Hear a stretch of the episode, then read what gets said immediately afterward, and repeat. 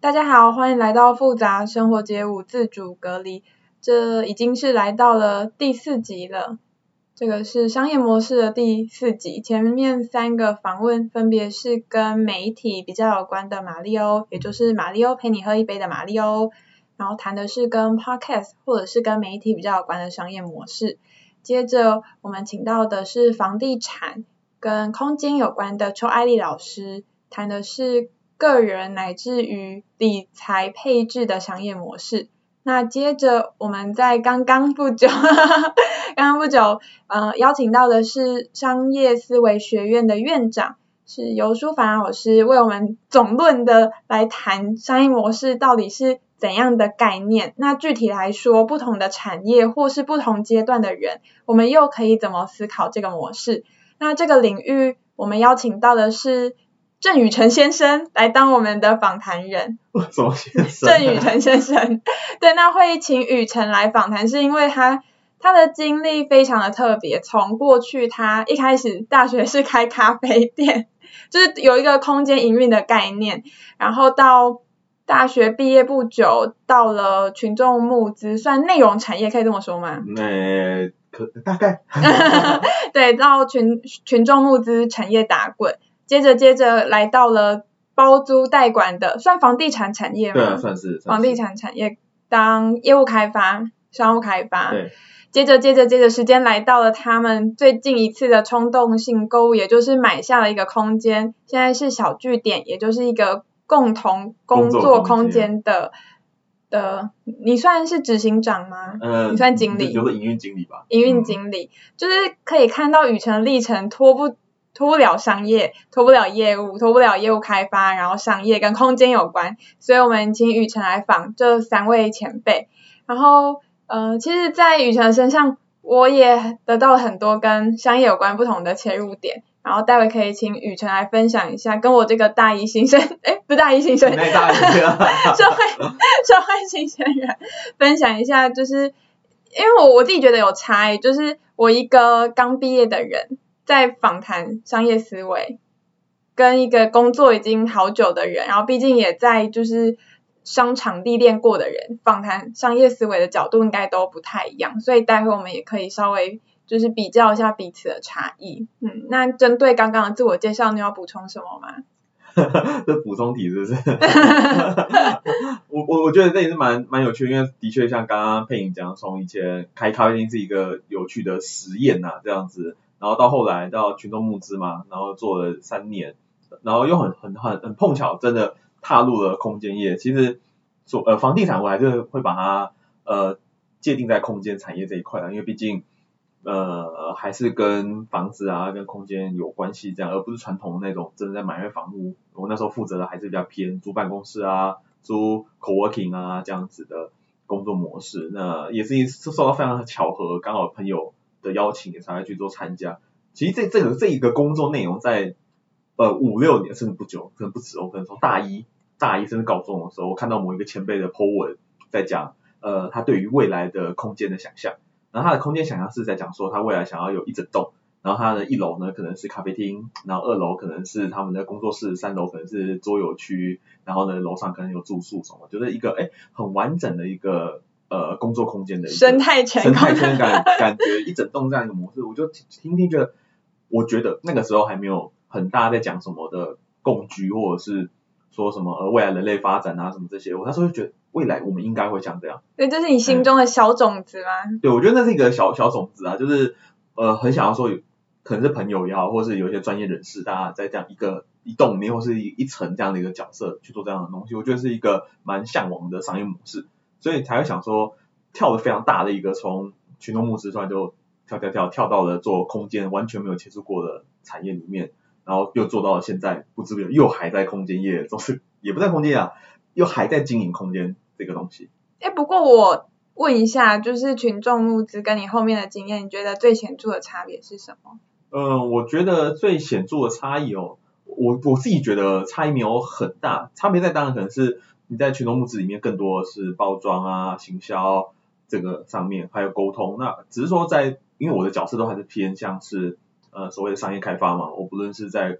过做群众募资也好，或者做呃空间业也好，我的角色大部分都是跟团队或是跟客户做沟通，然后或是帮他们规划呃适合他们的一个操作的方式，或是提供给他们最好的方案。嗯，我觉得我都说我就是一个很像中介的一个角色，中间人，中间人 对，其实我觉得一我实际常年来都在做一个中间人角色，但我都不会觉得我在卖一个商品，我都是团队告诉我说他有什么样的一个需求，我帮他配一个属于他最好能完整满足这个需求的一个方案给他，大部分都是做这样的选择，我觉得不是群众募资也好，或是空间也好，我觉得这一点都蛮像。哦。那我回过头来谈我们的题目好了，就是商业，我们这一集是谈，呃，我们这个领域是谈商业模式。商业模式。那对我来讲，就是从我大学看过的书，或者是在就是工作上面跟伙伴讨论的过程，我对于商业模式的看法比较像是一个系统，就是它是我们团队或者我们理想中的事业，如果要。自给自足，或者是能永续下去的一个引擎，就对我来讲，商业模式比较是一个引擎。那当然当中包含的就是怎么样赚到足够且有盈余的钱来支撑你未来的任何行动，或者是你的人力、你的成本怎么估量，或者是你的能力能不能满足市场的需求，乃至于我们的能力可不可以就是真的达到自己喜欢的事情。那对你来讲，商业模式是什么？在你过去的工作经历来说，你的认为？呃，我哇，我觉得这题目啊，很大啊，不会很大，因为如果要讲的很哲学或者很很高大上，可以讲很久。但是我我都会把它浓缩成就是钱，就是我所以后来很多人问我说，呃，做这件事情啊，或者做这，我都会说，最终目的一定是为了赚钱。钱的循环，对，所有钱的循环，因为你你让自己有名也好，你读很多书，或者你想要获得更高的职位，你当然有很多背后不同的原因啦。那，但是我说其不外乎你会增加获得，一定是跟钱有关系。所以说你必须把获得钱这件事情，这件事情给规划清楚啊，而不呃，当然你不能把钱当成你的最终目标啦。就说我我这个人就是为钱而生，当然当然还是有，但是我说不应该这样子去做。啊，所以我对商业模式的想象。尤其是现在很多人做接案或是个人品牌啊，或者说发展自己的新的事业项目，我都会觉得说，你就是从中找到一个你自己有办法 cover 掉你现在的负担，甚至是你可以完成你梦想的那一个方式啊，其实就是一个一个方法，那个方法到底是什么？都我把它称为一个商业模式。那那这商业模式不一定是真的要立刻有钱进来，或者说你一定是现金到这里，你有可能是用其他的方式获得可以支持你下去走下去的方法。我会把它称称为是这样，只是对我来讲，我会换成钱，是因为大家一般是靠钱过生活了，对吧？嗯，可是我我刚刚有听到，就是雨辰有谈到说目标不一定是钱，我觉得他也不是在讲说钱不重要，而是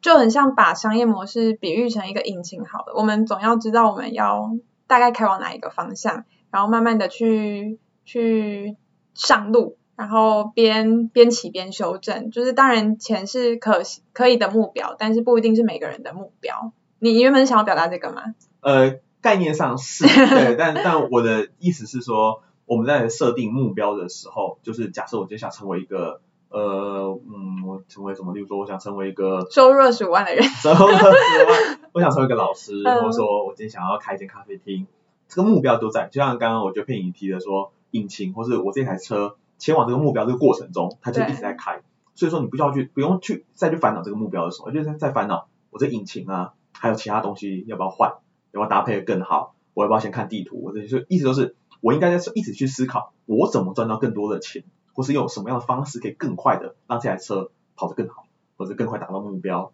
所以说应该是一直去想钱，为什么我会想钱，找到更好更赚钱的商业模式，或者是有更好收到更多收入的方式。来达成目那个目标，我我刚刚说在过程当中这件事情是蛮蛮重要，要去反思这个东西，嗯、要记在心上，对，记在心上。但是有很多人大家会一直想说去想那个最终目标，而一直忘了这个过程，是因为我想要成为一个呃老师，或者说我今天想开一间店，但是因为你一直没有去优化，对，我讲优化好像被打的。哎，为什么？不能讲。调整，你怎么样调整你开车过程中的商业模式，或是没办法建立起自己的这个东西的话，你就一直忘记，你会觉得说是你是不是你目标问题？其实不是你的目标问题，是你的车有问题。呃，你应该先改车，引擎换好一点，想办法赚更多的钱，而不是你目标说不是你能力啊或什么都不是，只是你放错目标了。哎，等一下，我想要问你，刚刚有话讲得很心虚，这是什么一种迷思吗？啊，没有啊，就是有人说优化中国用语啊，所以想说避开一下。哦，是啊，是是是哦。对 啊，我怕，对啊，这是意思吧？哦，我我我们支持台湾独立哦。完了完了完了。官方本人本人立场应该也是官方立场。应该吗？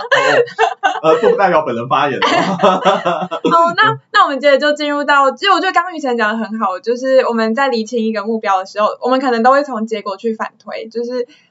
如果把结果跟手段拆开来看，我们就可以厘清说，说不定不是目标设定的不对，而是我们的做法需要做一些修正。嗯，嗯，然后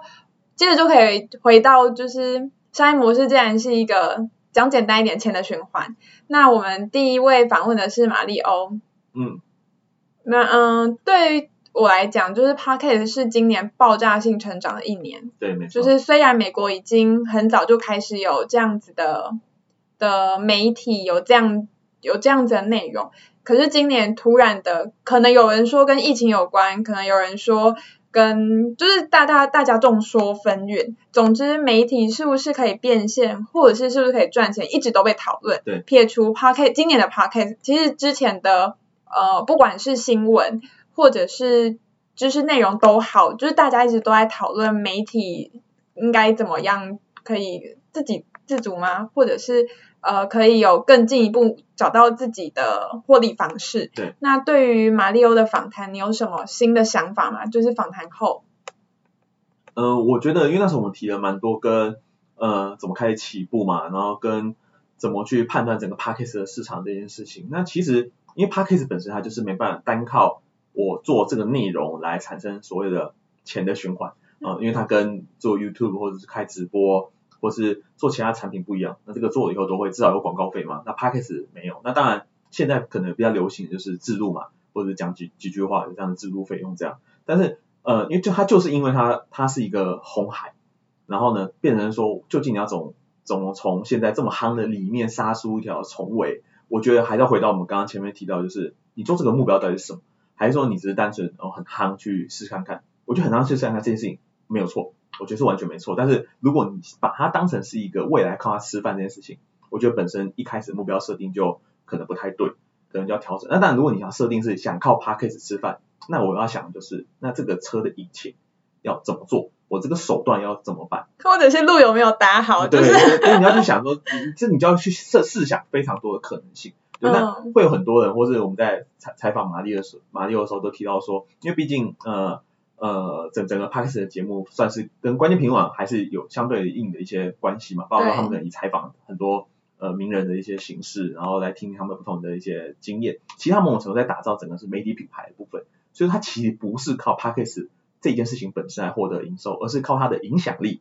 来带动其他的事业体，或是带动其他的附加价值，这个我觉得就是合理的。但如果我们今天是一个个人，你呃，某北某部啊，不是啊，如果说你今天没有太多的资源，没有干爹干妈、啊，就是也没有什么干爹干妈，然后你可能也没什么工作的话，你可能要先思考一下做这件事情的最终目标到底是什么。对，那如果说你是做兴趣的，我其实我一我一直觉得大家都觉得做兴趣不好，但我觉得还好。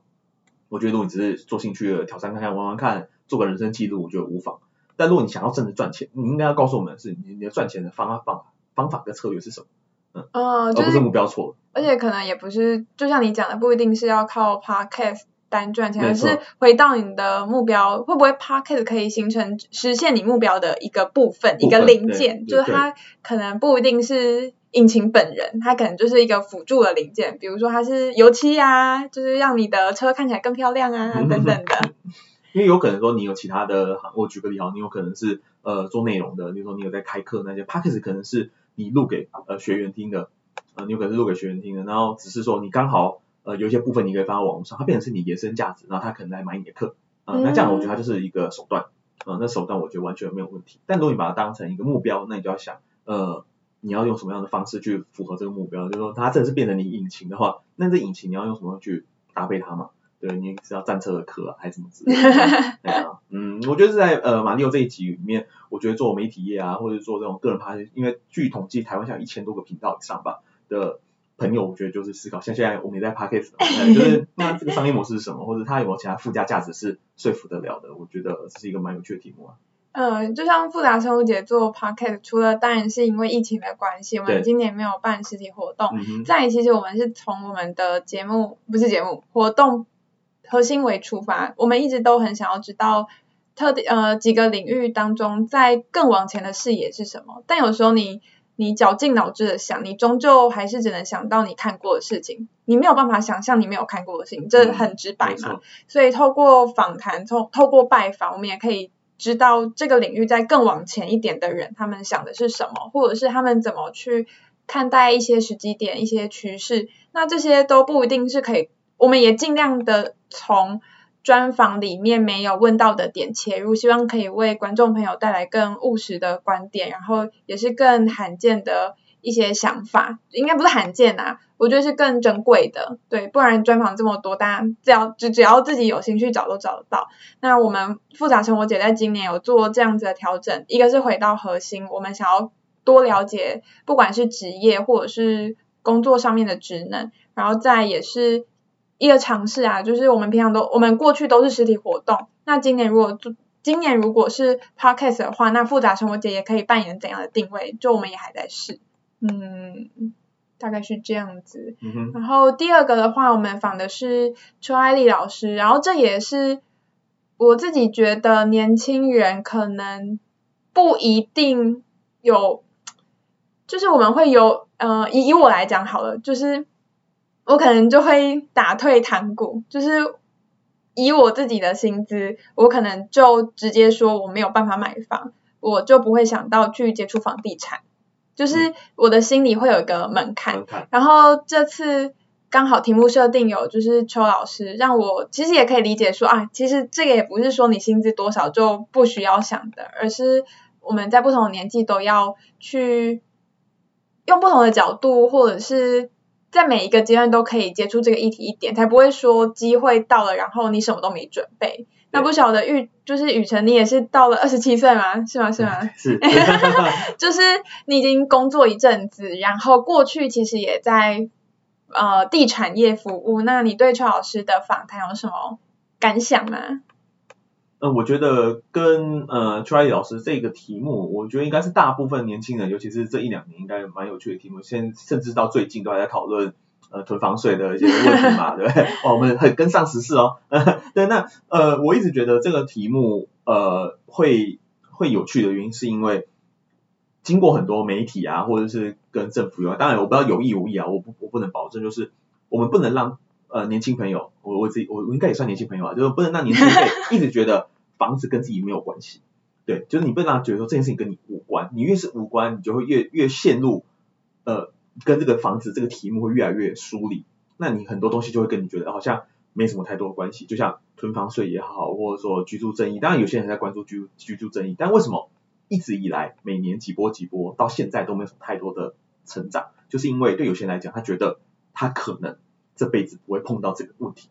每当你这样想的时候，这个这件事情它的严重性就会被低估，那被低估的话，未来就发展的像现在这个样子。对，所以。呃，我觉得让大家知道说，那到底租房啊、买房，你的评估点是什么？然后你需要了解什么地方？我觉得是大家刚开始的时候都要去深入了解，尤其是在台湾的呃年轻人更离跟租屋这件事情啊，有可能又接触的更晚。例如说，有些人可能大学之后还是住宿舍，尤其是住外外地的嘛，所以你有可能是什么？你有可能甚至到了呃毕业后出去，你有时候还你才有可能知道什么叫租屋。然后差别是什么啊？房子怎么看啊？怎么谈啊？然后为什么这么多租屋纠纷啊？对不对？真的超多的啦。对对，那但是这个是我觉得就是呃，我当然还有很很多可能是体制跟教育面的问题，然后再加上大家经验没那么多，所以我觉得你不能让他觉得这个题目对你很远，所以一开始的时候就要去多了解这个题目。像我们现在看这么多地方，以后哎哦，你知道这个问题是什么啊？未来这个什么？那未来如果你要买房，你可以多租掉什么东西，而不会你未来想要买房的时候。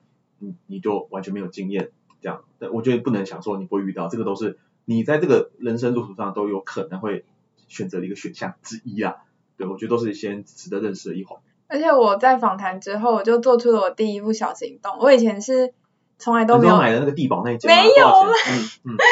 我 我没有我没有富爸爸，我只有九欠债九百万的爸爸。可是我我那时候听完之后，我就觉得确实我。在听了这么多，或者是读就是艾丽老师的书之后，我应该要做出一些，做出一些，他应该说踏出第一步，嗯、然后。我我有个朋友，就是之前要去看房子，他有看到一间还不错的物件，然后就说，哎，那我可以就是跟着你去看。就是我觉得，如果你没有需求，你也是可以跟着朋友去看房，然后看他怎么跟业务互动。那业务跟你讲的那些专有名词到底是什么意思？然后如果更，我觉得更有经验了之后，甚至你可以感受到他们两个来回到底在进行怎样的活动。比如说是议价吗？那到底要喊到多少？要杀多少？就比如说五十万以下才是合理的杀价范围，就是我觉得借由一次又一次跟去看房也好，或者是你假装自己要买房子，然后跟业务约也好，都是一一一一种实实际了解的行动。然后我最近有踏出了第一步，也欢迎 观众朋友可以预约看房一下。我觉得虽然第一次可能会被业务白眼，可是你你总我觉得现在白眼总比你以后真的要买房子，然后。你已已经有时间压力，或者是有各种压力，然后你还要接受这样子的情绪，还要了解很多陌生事情，都还来得好，所以就是趁现在有时间，然后有 有朋友可以跟着看，我觉得都可以，就是跟着看看。对，我觉得这个经验真的是蛮蛮重要的。我觉得如果被业务白眼，未来可以省个一千万的话，我觉得还是可以多白眼我几次。尤其我们今年呃，整开了像这样的小据点的空间，甚至是我们还换了办公室。其实我发现，我光一年下来做的工地，或是过去前公司那样，我知道经历过五六次看的房子，应该超过五十间以上以后，我会发现大概可以抓一点逻辑，甚至是你可以知道跟他们怎么谈判。而且如果你懂的一些专业知识，他就知道哦，我不能不能坑你，不能坑你啊，不能随便这样子，你就知道哦，他大概懂一点，他就会比较认真对待你的相关的一些问题。所以你在谈议价或者砍价，我甚至连租金都砍了，对吧？欸、我们办公室，我刚我就跟他说，嗯，我那个。这间我们有很多地方装潢，我们打个九折吧。然后呢，还说那第一个月还要免租啊，免租意思就是第一个月他不收我租金，因为你在装潢期，要免租装潢期。对，我就跟他说我第一个月要免租，然后呃我我房租要打九折啊，然后我就说可是我可以立刻给你现金。然后呢，oh. 我就让他们去谈，哎，隔天他说好啊，OK，对，因为在这个时间点，然后呢有一个这样的房子，你对他来讲他觉得比他预想的低很多，但是你可以立刻解决他所有的问题，当然好，这就是谈判。而且我觉得可以知道，其实，在这样子的对话，有不同的条件可以交换。对，就是、没错，可以交换。比如说免租是一种条件，现金是一种条件，然后就是这这些都是需要学习。然后我觉得自己有经验之后，也才可以跟有相同经验的人请益。就是你不是一张空白纸去问别人问题，而是你自己有一些，不管是自己的案子、自己的办公室、自己的房子。也有可能是朋友的，但是你有在那个现场，然后看过那个流程，我觉得都会比你一张空白纸去问都还来得有收获。嗯。而且我自己会觉得，买房子这件事情不光是买房子，它其实跟你的理财行为或者是你的信用额度那些都有关系。就你要怎么跟银行打打交道，那个根本就不是说我先要买房子，然后很多事情就可以呃一次到位的东西。对，那都是需要长线布局，然后也不只是跟银行有关系，也是跟跟你住在一起的人有关。所以我回去之后，我就问我男朋友，我就说，哎，那你以后对就是买房的想象是什么？然后我们就沟通一下，就是彼此的期待啊。当然也不是一次到位，可是我觉得这都是需要时间，然后早早点开始总是好的。刚刚这对话听起来有闪光，很白耶。没，听不到，听不到。看不到，看不到，但原本就看不到。太白了，太白了。不是录音根本就看不到啊。我还是被闪到了。对啊，对啊，总之就是需要时间，也就是欢迎大家及早开始跟你你的伴侣讨论，然后你可能会发现哦，你们价值观需要磨合，然后可能评估一下自己的就是跟银行。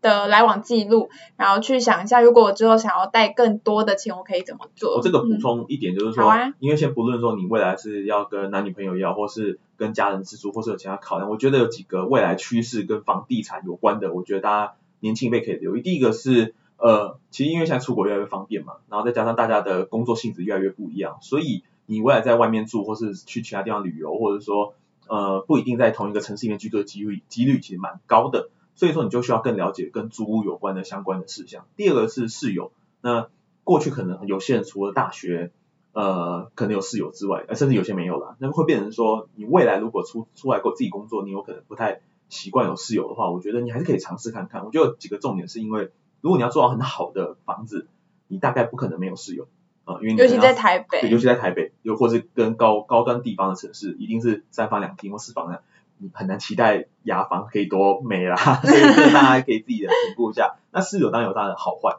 所以说你早点去磨合，你会比较轻松。第二个是，嗯，因为很多可能是个人工作者或是接案的工作者，他们也会自己一起租个地方，或者一起工作，甚至创业伙伴，他们可能也会想说，哎，那也一起租去做分摊，或者办公室跟租的是一起的。我觉得这都是应该早一点去体验这个过程，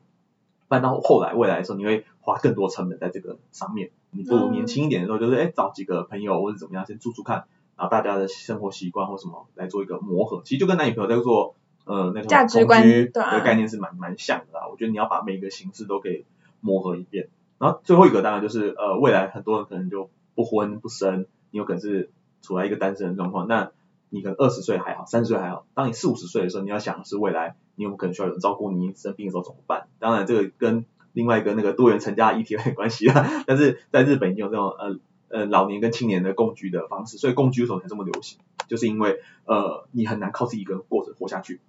以人类社会来说啊，我真的觉得超重要哎。对，不是，先不管说他到底是不是你的男女朋友，或是你的父母亲，我觉得都不重要。重点是有没有人跟你一起在同一个空间里面居住，或者互相关怀，这件事情应该也是未来的趋势。我知道，我觉得二三十年一定会发生。我我现在就超焦虑的，嗯、可是应该我我对什么事都很焦虑吧？就是我真的有想过，比如说我结婚了，然后很久很久之后，我的伴侣可能会先比我早过世，就是 不是？假如我还要有一个假设啊，所以我大概就是会想说，如果真的只剩我一个人，我可以怎么样维持我的生活？我那时候是健康的嘛？那时候的居住选择是符合我的？需求的吗？那我应该要怎么处理这件事情？我有足够的预算吗？所以我其实最近有在看一些跟跟高龄者议题有关的书，不管是呃进入银发之后的心理状态，或者是跟银发有关的议题，我其实现在都会碰一点。那原因当然是跟我们家有关，就是我们家有两个长辈啊，一个外公就先去世，然后我也从他们身上看到，其实。年老后的生活真的跟年轻时候很不一样，包括我们的行动力也下降，然后我们也需要更多的照顾，对，所以其实我从照顾我外公外婆的经验里面，就会让我更更想要去探索，我在六十岁以后我没有小孩，那到底我可以怎么还是过上我很喜欢的生活？好啊，那复杂生复杂生活节我们就开一个那个，就买一个地嘛，一个房子这样，以后就大家可以住在里面，然后自由搬家，好不好？对啊。再顺便再开一个那个，例如说什么，呃，媒合活媒合那个恋爱活动嘛，哦，破破梗哦，破梗哦。之后最后一题就是，我们其实有想过，我就是昨天在跟团队伙伴在聊，就有谈提到复杂生活节十年之后可能的方式，然后雨辰提到的确实是一种我们想象的样子，对吧？待会最后一题可以再就是更深入聊一下，因为毕竟人都会老，然后我们现在应该也要想一想，就是未来的的的样子，我觉得比较保险啊。那接着第三个是商业思维学院的尤老师，他叫做 G GP GP 哦，我一直讲错，我一直讲错 GP。那我相信关注商业商业领域知识的人或多或少，至少我啦，我在商业思维学院之前我就有关注尤老师的部落格，然后我觉得他对于我理解商业问题。尤其是数据力，因为我真的是数字观念很差。可是我觉得从刘老师部落格让我知道，哎，怎么看数据跟数据之间的关联，那我可以怎么优化我的商业方针？然后想要问雨辰，在访谈完尤老师之后，你的想法是什么？我的想法是，哇我觉得每一次跟 GP 聊或者是访谈的时候，或者听他演讲，都觉得哦，我都需要很集中注意力，因为 GP 在解释这些东西的时候，真的是非常的有逻辑，又非常的快速哈。我觉得在谈这个商业模式里面，呃，具体可以把它讲非常的简单，但我的简单不是说讲得很随便，而是可以让每一个人，甚至是大学生、高中生，我觉得应该都可以听得懂。他用非常简单的方式让大家理解什么叫做商业思维，然后以及为什么每一个人都要懂这个东西。这其实就拉回到我们刚刚最前面提到的是，呃，包含说懂金融啊、懂房地产这些，其实听起来好像很一般，但是其实在我们现在的教育体制里面，你其实都不太懂这些东西。对，那我我，们刚刚在访谈的时候也分享了好几个有趣的例子嘛，对不对？那呃这些例子里面，我觉得有一些是我们如何从小小的教育，或者说从我们现在开始做起，说怎么建立商业思维这件事情，呃你要怎么懂得社会运作，然后懂得银行运作，甚至有些很到毕业以前大或甚至是出社会都还没用过信用卡，都有可能怎么跟银行打交道？我刚刚提过嘛，怎么懂房子，或者懂一些呃基本的跟工作有关，或者说哎那未来怎么创业，你要怎么懂一些跟创业有关的一些相关的知识？你有可能不创业，但是你要怎么把这些知识应用在你的生活，找到你未来更好的方向？嗯、我觉得这个是在整个商业思维里面，嗯、我觉得 GP 他讲的非常清楚，而且是我觉得会对大家非常收获的一环。其实我觉得也是，我第一次会介绍接触到 GP 的的文章，那时候我其实在公部门工作，然后我要做的事情也不是说要让我的单位赢，哎，对啊，呃，我那时候的工作不是要把钱赚入自己的口袋，而是帮单位赚钱。那时候我们有一个场地出租的服务，我们有很多的数据，就是我们有很多的 raw data，我们可以拿到很多的。比如说场租的使用率，比如说租借最热门的时段，比如说一个月有有有谁会有谁来租借，就是会有一些直性的呃量嗯原始资料。然后我就在想说，我应该要怎么从这些资料当中得到一些观点，然后形成一些行动测试行动方案。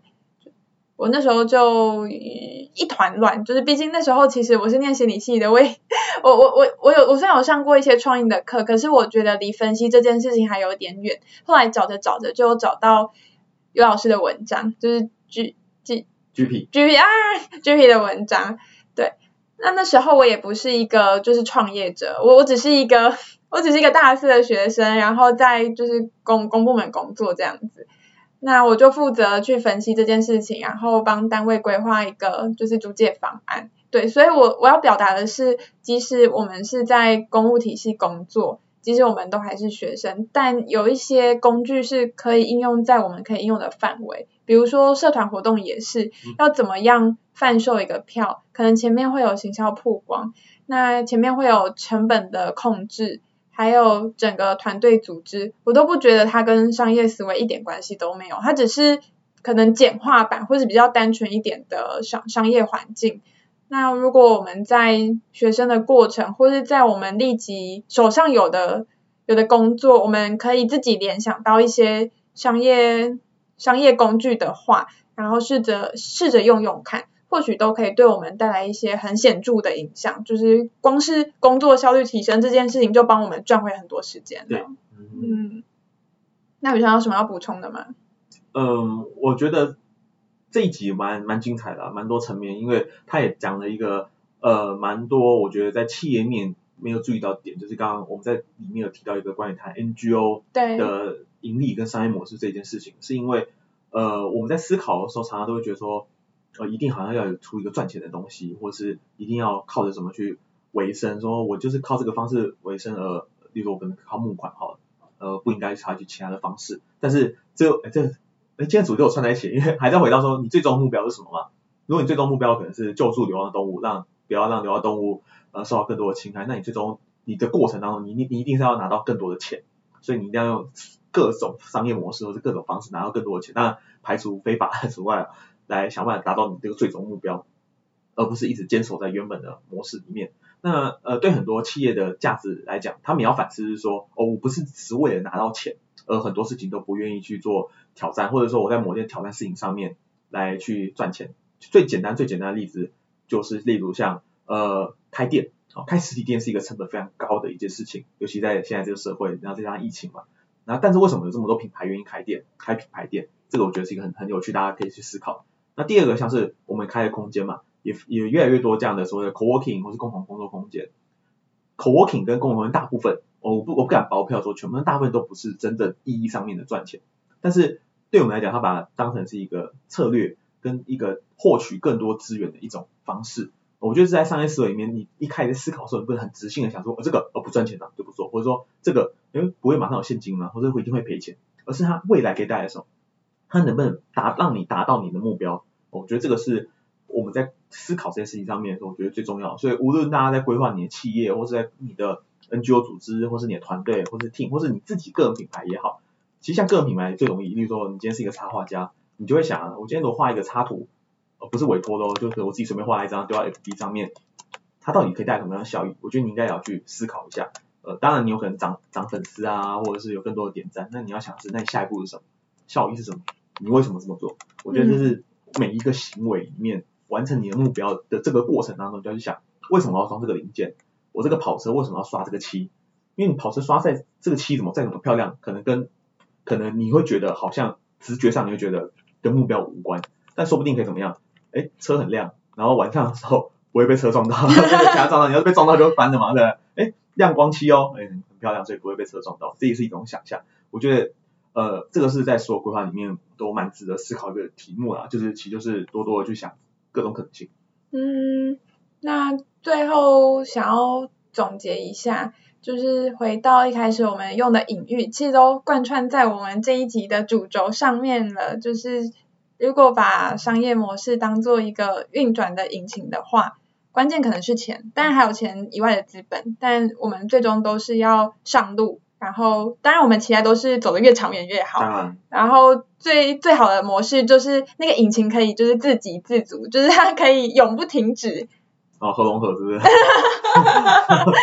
对，这是一个一个期待嘛。然后我们在这三集都有分别的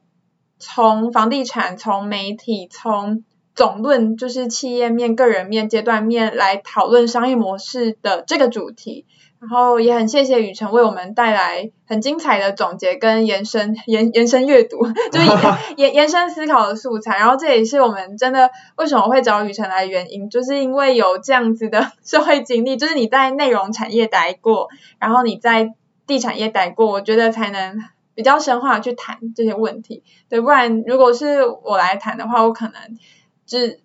就是只能想象一些我还我我只有嗯。只能想象一些经验很初阶的事情，嗯，我觉得不不一定啦，不一定。我还在学习。不会啦，不会。我觉得只是说每一个对对每一个人来讲，我觉得最重要的，其实谁都可以，差差别在于说能不能去多尝试，对啊？那我只是把呃过去做过非常多大大小小的体验，都把它做一个学习，再拉出来说哪些东西已经做过，哪些东西有尝试过，这样子。我觉得这是在早期学生时代的时候，就大概该该跌都跌死了，脚都磨光了这样子，然后。来融会贯通到现在这样，其实到现在我都觉得都还没有一个非常完整的东西，因为我随时随地都要做修正跟学习和调整嘛。对，但是我觉得这个题目是蛮有趣的，可以让大家重新的做思考跟发想。所以也邀请跟我有一样阶段的朋友，就你可能是刚刚毕业，或者是正在学校对商业知识有兴趣，那甚至是你之前没有接触过商业知识，也欢迎听这集，还有听其他三集，或者是可以找。这三级前辈的，不管是网络的文章，或是他们在线上的服务，就都很欢迎大家多多利用，然后大家一起学习。然后最后的最后，也想要反问雨辰，就是你有没有什么是想要问复杂生活节的？刚刚我们还想说要提一些简单的问题来捋一下，后来发现嗯不行，这样子太简单了。OK。听这一集的观，这听这几节观众应该都希望获得一些东西啊，对不对？所以呢，谈到商业模式，我们现在就要面临就是听的这些各位们，还有。今天我们的主办单位究竟复杂生活节它未来的商业模式的想象是什么？你有想过这台车未来开到哪里吗？我我觉得我在回答之前，我先讲我的定位好了。就是复杂生活节，我是团队的一员，然后我自己觉得每个人都要有一些商业思维，每个人都要想自己对于这个计划的商业思维的想象是什么。不是说我不是老板，我不是主。主办人我就不想，我觉得理想团队都是团队每个人都想要提出自己的想象。当然，如果我们有一个共通的话语，像商业以商业知识为共通的话语，我们沟通起来可能会步调更快。所以这也是我其实有想过，那原因很简单，就是我不希望我不是老板，我就不想，就是我还是会为我的团队做最最大想象的思考。所以我今天就要很慎重、很沉重的来回答宇程的问题，因为我觉得我还是想的太浅。然后我确实有跟我们复杂生活节的创办人浩宁讨论过，对，那我交换一些意见，今天就可以偷偷的公布一下。那如果讲的太浅白，还请大家就是大家可以多跟我们交流，然后我们也会激荡出更有趣的想法。然后对我来讲，进入正题了，刚讲噗噗跟不很久，因为我很紧张。宇程问了一个困难的问题，好，就是当我们在谈商业模式，最熟悉的可能是那个画布，就是雨辰说很像九宫格，对。然后我我就会在上面去填入说，复杂生活节最终可能不是以盈利为主，有一点像是 NGO 的的那个形象，就是我们希望这是一个平台，这是一个社群，然后彼此可以互相连接，彼此可以互相支援，然后每个人都可以成为别人的帮助。那这个是我自己对于复杂生活节的一个隐性的期待，对，我们可以成为彼此的帮助。然后在这件事情上面，我们每一年都有实体活动的需求，然后今年就算不是实体，我们也有就是硬体设备的需求，比如说 Podcast 的呃喇喇叭也要钱呐、啊，然后硬就是呃麦克风也要钱，这些都都是成本。那我们要怎么样自给自足的从活动本身来赚取收入，而不是只是创办人一直倒贴自己的钱。当然，他可能会觉得那是一种投资，对。可是长远来看，我也不确定这个是好的，对。那这个是我第一个想法。然后第二个想法就是，当然我们要从就是商业画布可能去思考复杂生活节的一些特性。然后我我就在想说，复杂生活节关键活动可能就是复杂生活节本身嘛。然后价值主张可能就是我们里面有纵贯各个年纪。然后不同职业别很复杂的人，那我觉得他对于我们想要接触别的领域是是有利的。我们可以用比较低成本、低门槛的方式来很直接的认识到新的、陌生的、有兴趣的领域。那这个是我觉得很核心的主张。然后顾客关系，我们每一年都邀请前一届的参与者，然后我们回锅率也很高，以至于我们每一年都像回娘家一样。所以我自己觉得我们顾客关系。算不错，至少跟很多年会型的活动比起来，然后目标的客群来讲，目前可能是可能是公部门，然后也有可能是企业。那这部分，因为我过去的工作经验都还是在公部门比较多，就是接政府的补助案，所以我心中可能也会想说，目标客群。对我来讲，应该是公部门的人为主。可是我们可能也会跟其他的朋友聊天，看是不是也有拉赞或者是往其他业态移动的需求。然后这部分我的想象真的是有限。然后再就是关键合作伙伴，我觉得我们每一位的复杂生活节都是关键的合作伙伴。从每一位的职能或者是转职过程当中，我们的复杂生活节朋友只要成长一点，那就是整个活动的成长。不管是他们来带来新东西，或者是在活动间跟别人产生交流，我都觉得它呼应到我们的价值主张。所以其实，在看那个商业模式图，就是那叫什么创业画布吗？是是是吗？是吗？创业画布。对，就是在看这个创业画布来讲，我觉得复杂生活节它有一些很刚性的需求。然后虽然有一些地方还很模糊，但是我们也一直都把就是要自给自足这件事情放在心上，不是说每一年都要赔自己的钱。然后我们过程当中，像这几年来，我们也很积极的在呃向外的去去沟通复杂生活节是怎样的活动。我们从第一届就是还不太知道自己可以成为什么，然后到第四届、第五届。我们一再的跟外面的人去分享我们在做的事情，然后分享就是里面的人在当中与，我觉得从连接当中可以得到怎样的获得，那这些都是我们目前努力的方向。至于是不是一个可行的商业模式，我觉得就是一个慢慢探索的过程，然后也是因为有很多复杂生活节的参与者，他们带来的新的朋友。然后可以更完整我们的模式，所以我们是一个 一层共生的关系，我自己是这么认为啦。那不晓得以雨辰的背景来讲，你会对我们的商业模式有什么建议吗？那那那个就是那个那个我爱红娘 来个恋爱巴士的活动，这么快，到底有什么关系？开玩笑，开玩笑啊，那破年纪了。那我我以前有跟浩宁大概有聊过一点点，但是我有点记不太清楚。那呃，其实我觉得还是要看它整个价值核心是什么，然后我们找找到。呃，能认同我们价值核心的厂商啊，跟单位嘛，对不对？然后以及到底什么样的单位会愿意付钱来做所谓的广告宣传也好，或者置入也好。但是我们这个广告宣传跟置入也不能是那种随随便便，我今天就是有钱然后就可以来，而是它必须是符合我们的价值所在，调调性所在。我相信一定有很多，而且大家其实都是互相，其实这个需求互相供给都是在的，就像大家一定都会需要。电脑啊，或者说大家一定需要某样的器材设备，甚至是可能大家都看什么样的课程跟内容，就是一定存在这个需求，就是我们能不能去找到它。那另外的话当然就是每一每一次活动下来，能不能再精炼出一些有用的内容，然后这些内容能不能带给大家什么，然后或者是说